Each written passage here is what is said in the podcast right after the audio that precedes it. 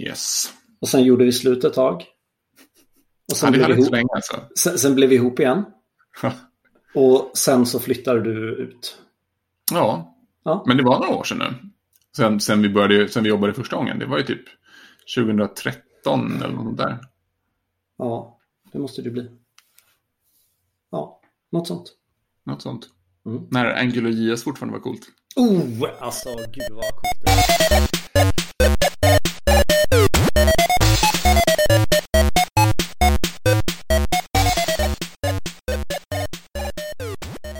Så hej välkomna allihopa till dagens avsnitt av Snack Overflow. Jag sitter här, jag, jag heter Mattias och sitter här idag med Fredrik som är nytillkommen. Hej Fredrik! Hej! Roligt att vara här. Och, och du är väl tänkt som en av de ständigt återkommande personerna från och med nu, inte bara en tillfällig gäst? Ja, jo, det är väl tanken det. Kul! Så, så Fredrik, berätta lite om dig. Vem är du? Oh, eh, ja, jag brukar säga jag är elektroingenjör i botten, men det har jag aldrig jobbat med. Eh, ramlade in på att bli utvecklare och tyckte det var det bästa som har hänt sen skivat bröd. Eh, brukar beskriva mig som väldigt bred fullstack. Har hållit på med, passionerat med allting ifrån Linux och containers och Docker och Kubernetes och hela den grejen. Och eh, hela vägen upp från eh, backend med mycket .NET-programmering och eh, nu är jag React Frontend-utvecklare. Så jag har ju kört allt mellan ja, himmel och jord. Mhm. Hur, vad, vad, vad beror det på? Varför kör du hela stacken? Jag, alltså, jag vet inte, det har blivit så. Det, det, det, mycket av det, jag, jag, tycker att det är kul med olika typer av tools och med CI-CD, pipelines och sånt där. Men, men, men det, var liksom, det fanns inte riktigt supermycket jobb på det förut när det började komma igång. Så jag gjorde helt enkelt det själv asmycket. Men nu, nu är ju det en del av allt arbete. Så jag var väl inte pionjär, men jag var väl kanske lite tidigare än vad, än vad, än vad allt rullade igång med Docker och sånt där i alla fall. Jag tycker att det var jätteroligt. Var inte du till och med på väg för något år sedan och ta något uppdrag som bara skulle handla om, det skulle egentligen bara vara DevOps, inte koda alls utan vara DevOps? Jo, absolut. Det har, det har varit lite på, på eh, tapeten att jag skulle köra den typen av grejer. Så det hade varit, det hade varit roligt att få, få liksom grotta i det på riktigt. Men nu kör jag helt åt andra sidan istället med, med Reactor-fronten, vilket också är skitkul. Jag är bara mest less på vanlig backend-programmering. Så eh, extremerna åt varsitt håll är roliga just nu. Mm, mm. Vad, vad beror det på då? Har du någon analys om varför? Eh, Skälet att jag frågar, jag tänker fläska in den då. Eh, nu när jag har gått på, på långsemestern och börjat påbörjat föräldraledighet så har jag som inte kodat backend på, på tre år kanske läst jättemycket om, om serverless och, och vad både Google och Microsoft och Amazon kör för, för serverless-funktioner och deras NoSQL-databaser. Så därför tycker jag, jag börjar tycka backend är roligt igen. Därför är det extra kul att du inte gillar backend just nu. Alltså, det är väl mer en fråga om var jag känner att det finns mest att lära sig. Var det finns lågt hängande frukt för att utvecklas så mycket som möjligt. Um, och, men jag kommer säkert tillbaka till backend igen. Det var ju, jag håller på att latchat nu med sådana här event sourcing och Kafka och annat. Stora bygga liksom... Snack mellan mikrotjänster. Ja, exakt. Um, det är ju i och för sig lite också åt, inte, inte CI-CD, men det är lite samma familj kontra den, den riktiga backend-programmeringen. För det är inte riktigt programmering, det är mer arkitektur runt omkring. Men... Ja. Få andras skit att funka. Exakt. Eller mm. tala om för dem hur de ska göra saker. Mm. Mm. Kul. Annars bor du i Lund sedan någon månad tillbaka? Yes. Ja, sen i mars. Jag är mer eller mindre motvillig skåning sedan två år, tillba två år tillbaka. Mm. Eh, familjeskäl? Ja, familjeskäl. Eh, min numera fästmö eh, Oh, blev färdig på skryt, skryt. Aha, aha, mm, mm, mm. Uh, hon blev färdig med läkarutbildningen och började, gjorde en sån här ett och ett halvt års AT-tjänstgöring i Kristianstad. Så då bodde jag i K-Town ett tag. Och uh, nu är jag i Lund. Mm. Så jag kör, kör, kör lite Skåne. K-Town. Ja, det är bra. Självdistans. Kul. Och, och, du och jag känner varandra för att vi jobbade på, båda två hade sitt första riktiga kodarjobb på samma ställe. Yes. Och sen gjorde vi slut ett tag. Och sen, ja, hade inte så länge alltså. Sen, sen, blev vi ihop igen. och sen så flyttade du ut. Ja. ja, men det var några år sedan nu. Sen, sen, vi började, sen vi jobbade första gången. Det var ju typ 2013 eller något där. Ja, det måste det bli. Ja, något sånt. Något sånt. Mm. När AngularJS fortfarande var coolt. Oh, alltså gud vad coolt det var. Jag minns att jag var, det var, när vi var på det stället, då gjorde jag en inledande utredning om man skulle gå på Knockout eller, eller Angular.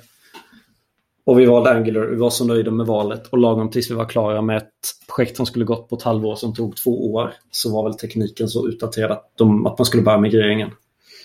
Ja. Good old times. Mm. Så tycker jag konsultbranschen ska gå till. Man säljer in någonting och sen så, sen så lagen när man är klar, då finns det mer jobb att göra.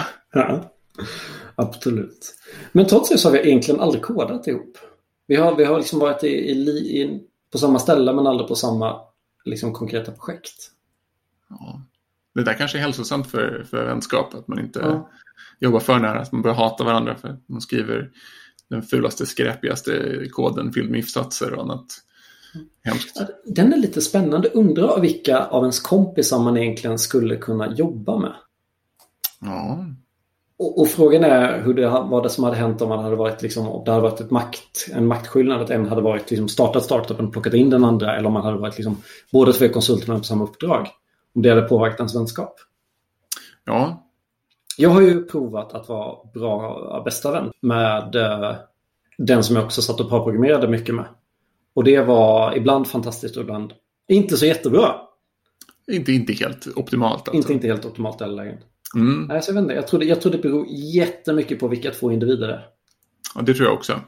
Och, och det när man pratar startups så, så det var ju någon av sommarpratarna, han som, åh nu står det stilla i huvudet, han som startade Spotify, en av dem som startade Spotify, som pratade om att när- den uppsättning av folk som man, som man ska ha eh, när man startar upp en startup så ska vara liksom att, att alla, alla delar som behövs för att företag ska fungera ska finnas som delägare i bolaget. Alltså att, att tänka sig att, att man är ett gäng utvecklare så tar man in en, så, så liksom hyr man in eller anställer en ekonomiperson som ska göra businessen. Det kommer aldrig gå. Och samma sak åt andra hållet. Om man är ett gäng ekonomer eller någonting annat som, som har kommit på en, en idé och, man, man behöver bara någon sorts IT-chef. Så det kommer inte heller gå bra när man är så små, utan man ska se till att man kan täcka hela företagets all verksamhet i början. Det, det, det tyckte jag kändes så här, men det tog jag till mig. Mm, mm. Rimligt. Man, man behöver den investeringen i känslor liksom. Mm, exakt. Kanske också lite därför man inte borde vara kompisar för att det blir ju en investering i känslor i bolaget liksom. Om man, ja, det blir ju på sätt och vis ja, men som den klassiska projektbebisen att man inte ska för länge på ett projekt för då börjar man skydda det från även all förändring, även i potentiellt positiv förändring. Ja, jo. Jo, men den har jag, har jag upplevt både, både att komma in utifrån när det finns någon annan som är bebisens förälder som vägrar släppa in folk, men också att man får lite egen känsla av att, att rör inte min bebis.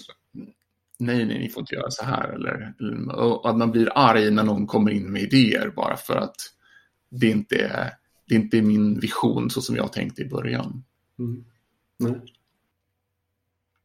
Ja, men eh, tillbaka till det då. Hela stacken.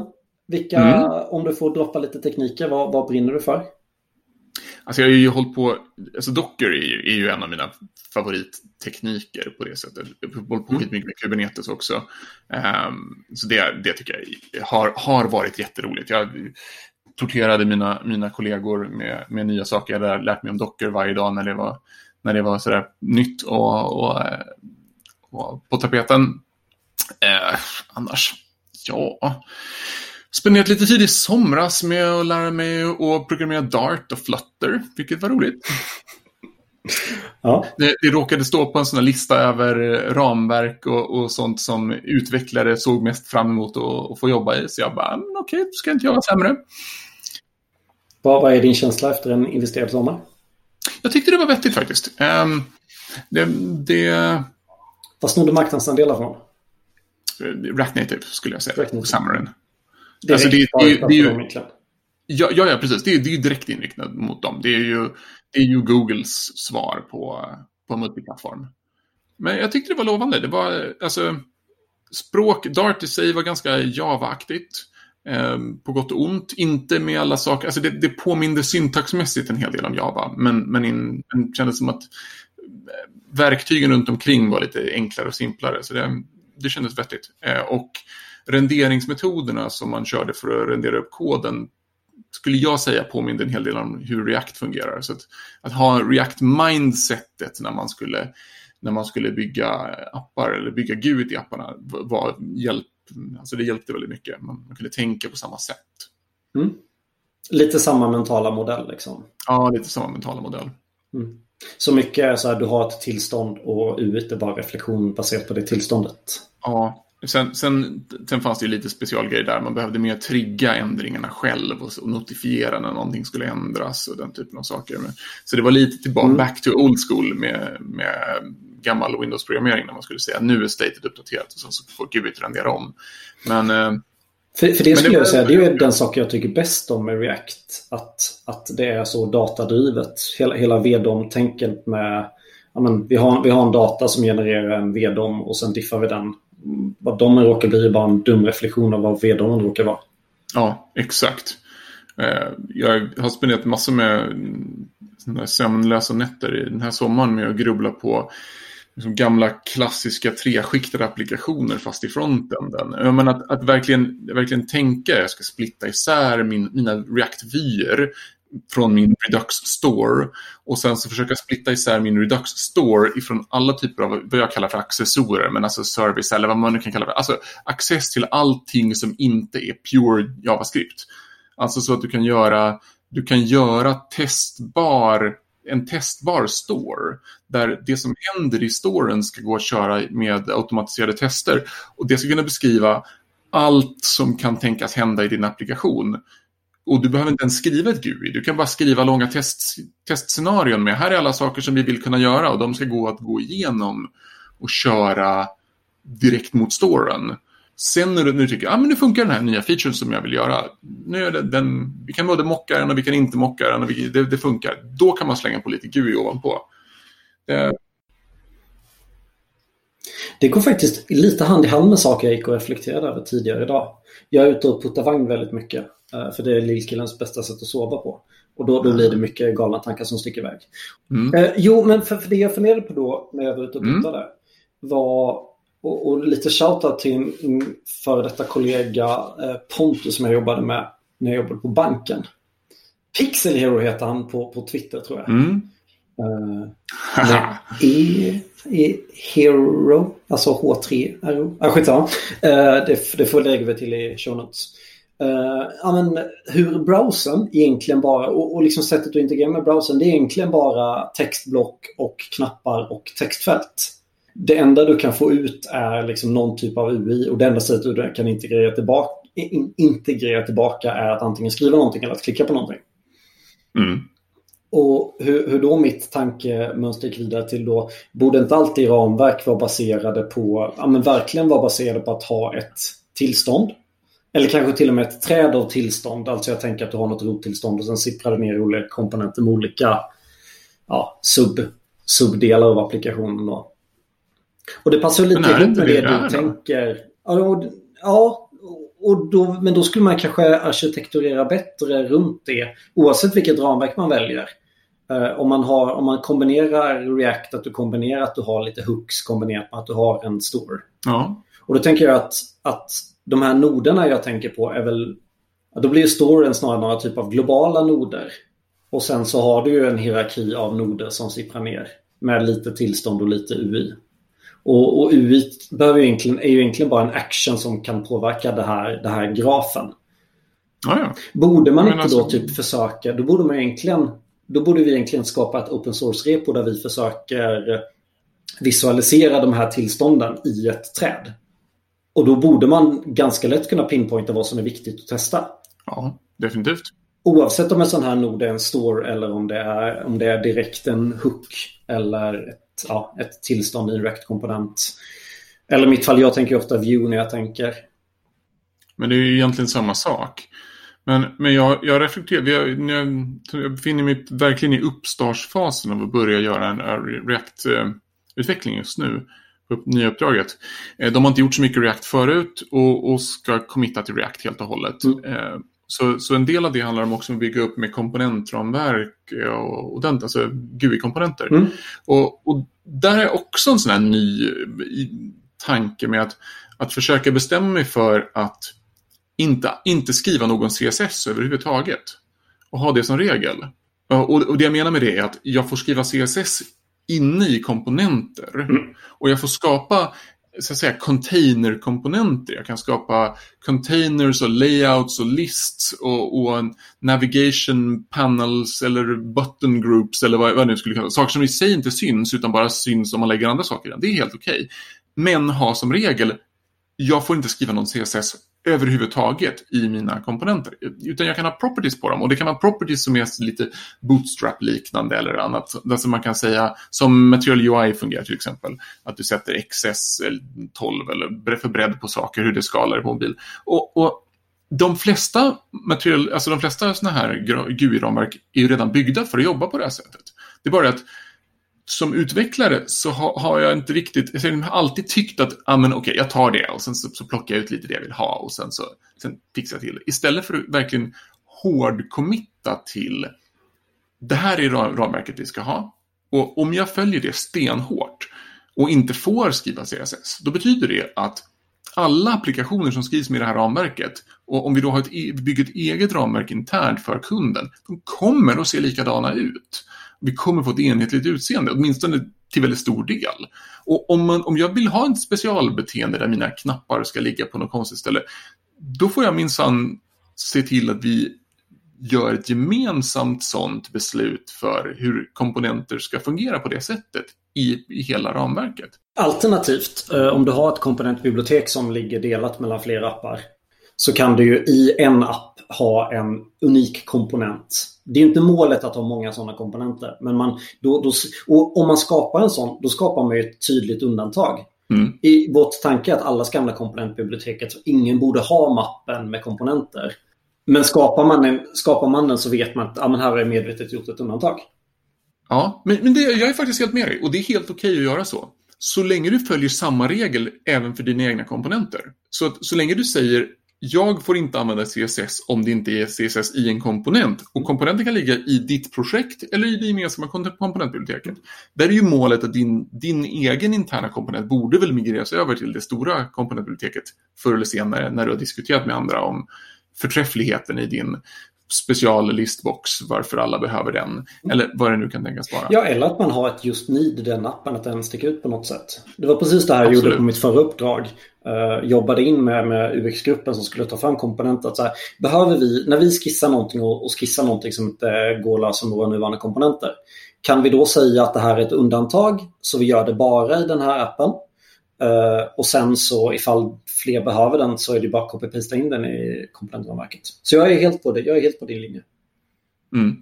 Alltså jag tror mest att, att om man gör tydliga begränsningar för, för hur man ska arbeta och säger att du får inte göra hur du vill, du ska göra på det här sättet, mm. så blir det också mycket lättare att, att ta in nya som ska jobba. Okej, de måste, de måste anpassa sig till det här sättet att tänka, men, men om man om, man, om det blir tydligt och man kan få alla att komma överens om att det är så här vi gör saker och, och det är standardiserat och enkelt och korrekt och, och, och så, då, då kommer det bli lättare att ta in nytt folk, det kommer bli lättare att underhålla i längden. Och, och så. Mm. Får jag ge ett litet medskick på den då?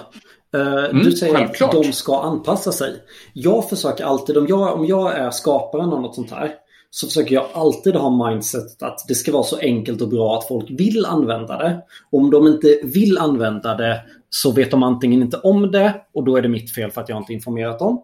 Eller så tycker de det inte är bra och, och då så måste jag, alltså då, då är det något fel på det jag har gjort. Mm. Så de, de ska vilja, de ska föredra att använda det.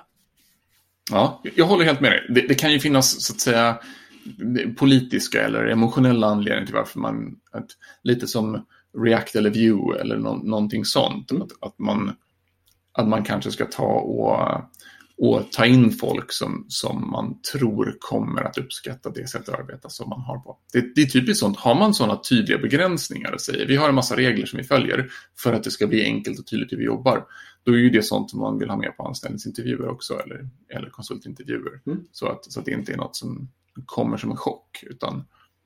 Mm. Får jag hoppa lite tillbaka till det här med mentala modeller för jag känner mig inte riktigt klar. Självklart.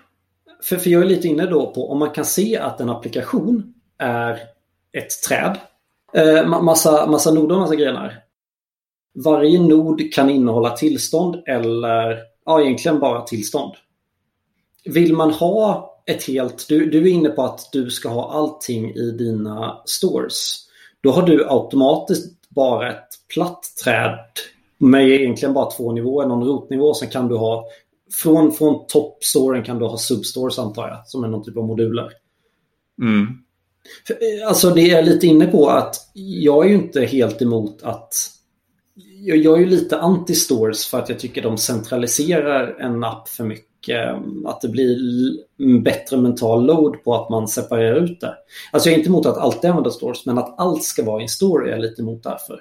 Just för att då kan man inte visualisera applikationen som ett separerat mängd tillstånd med separerade uppdateringsmetoder på dem. Mm. Jag är med dig. Och jag brukar fundera över att, att det finns liksom lite olika typer av states som kan bo på olika ställen. Alltså vissa states, jag, jag, bruk, jag, jag vet inte om jag hittar, jag hittar på termer, men kallar för upstate och UI-state. Det, det, är det jag brukar använda beskriva det i alla fall. Där upstate är liksom vad som händer i applikationen, vad användaren har gjort som faktiskt påverkar någonting. Vi skriver in någonting, vi söker och får sökresultat eller vi filtrerar i en lista eller vad vi nu gör. Vi, vi går runt och gör saker i appen. Och den andra är UI-state, sånt som är bara rent grafiskt men som inte påverkar appens tillstånd. Alltså vi fäller ut en viss meny eller vi fäller ut hamburgermenyn från sidan eller vi gör någonting när man hovrar över någonting. Alltså sånt som, är, sånt som ännu inte har påverkat vad applikationen ska göra. Det kan bo närmare ute i vyn och, och det som är då app-statet som man skulle kunna säga skulle då kunna bo mer i storen. Och storen får väl vara inom citationstecken. För jag, jag försöker bara mena MVC eller MVVM, vilken sån här gammal klassisk eh, modell man nu skulle vilja likna det vid, men att man separerar isär vyn och modellen. Då. Jag är helt med dig på att jag tycker inte man borde blanda tillstånd och CSS i samma, alltså och styling i samma komponent, utan det borde vara separerade.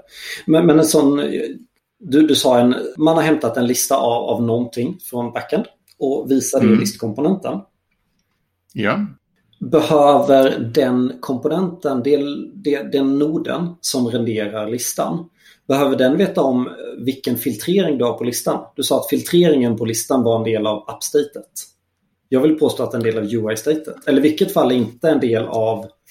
Det beror på om den har, har sidoeffekter, men om den bara är... Om man, kan, om man kan rita den här trädet över applikationen funkar och kan rita upp en nod som är listningen att vilken filtrering man är på då är skitsamma. Utan syftet med listmetoden är att man ska klicka på en i listan.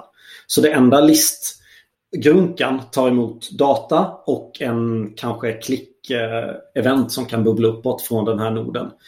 Men den här i den noden eller neråt kan man hålla vilken filtrering i fritext man har. För det är inte jag en del hade, av Jag hade ju velat att, jag hade ju velat att eh, metoden Alltså filtrering, listan alltså. Listan som du får ut, eh, som då ska vara den filtrerade listan, den borde vara en metod som du får ur storen. Som du matar in ditt sökresultat i. Därför att det jag, vill alltså det jag vill få till är att jag vill kunna få sökningen och filtreringen testbar utan att Gud överhuvudtaget existerar än. Så, så den, det, det skulle jag säga att, att du skriver i en ruta och sen gör en filtrering kallar jag för logik. Och då borde det inte vara i, i UIT. Eh, det där kan man nog bråka om som tabbar och spaces eller andra saker som är, är heliga. Men, men min idé är i alla fall att det är ju typiskt ett beteende som jag vill kunna testa att det blir korrekt. Och, och då vill jag kunna testa utan att behöva veta om att det finns ett GUI jag köper det om en viss, liksom, en viss datamängd hänger ihop med en viss filtreringsfunktion. Men om det är så att filtreringen bara är liksom en fritextsök och att man, den som, skap, den som skapar, så den här mellannoden då, inte CSS-noden och inte toppnoden med applikationstillstånd utan någonstans i mitten. Att den har till, i, den som skapar den komponenten i mitten, som, inte, som, som, har, ett pytt, som har lite state, den har ingen CSS, den har lite state. Statet den har är vad står det i fritextsökrutan.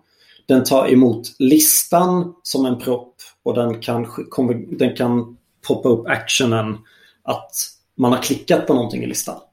Men jag tycker ändå att listkomponenten kan hålla fritextresultatet och vilket attribut, vilket attribut i den här listan av objekt är det man ska filtrera på. Får man, väl, får man själv skapa i listan.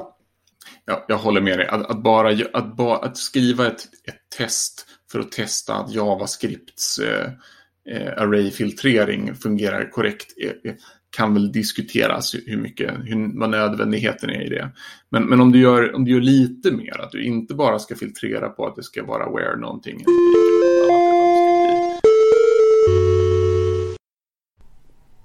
När vi hade kommit hit anslöt Andreas till samtalet.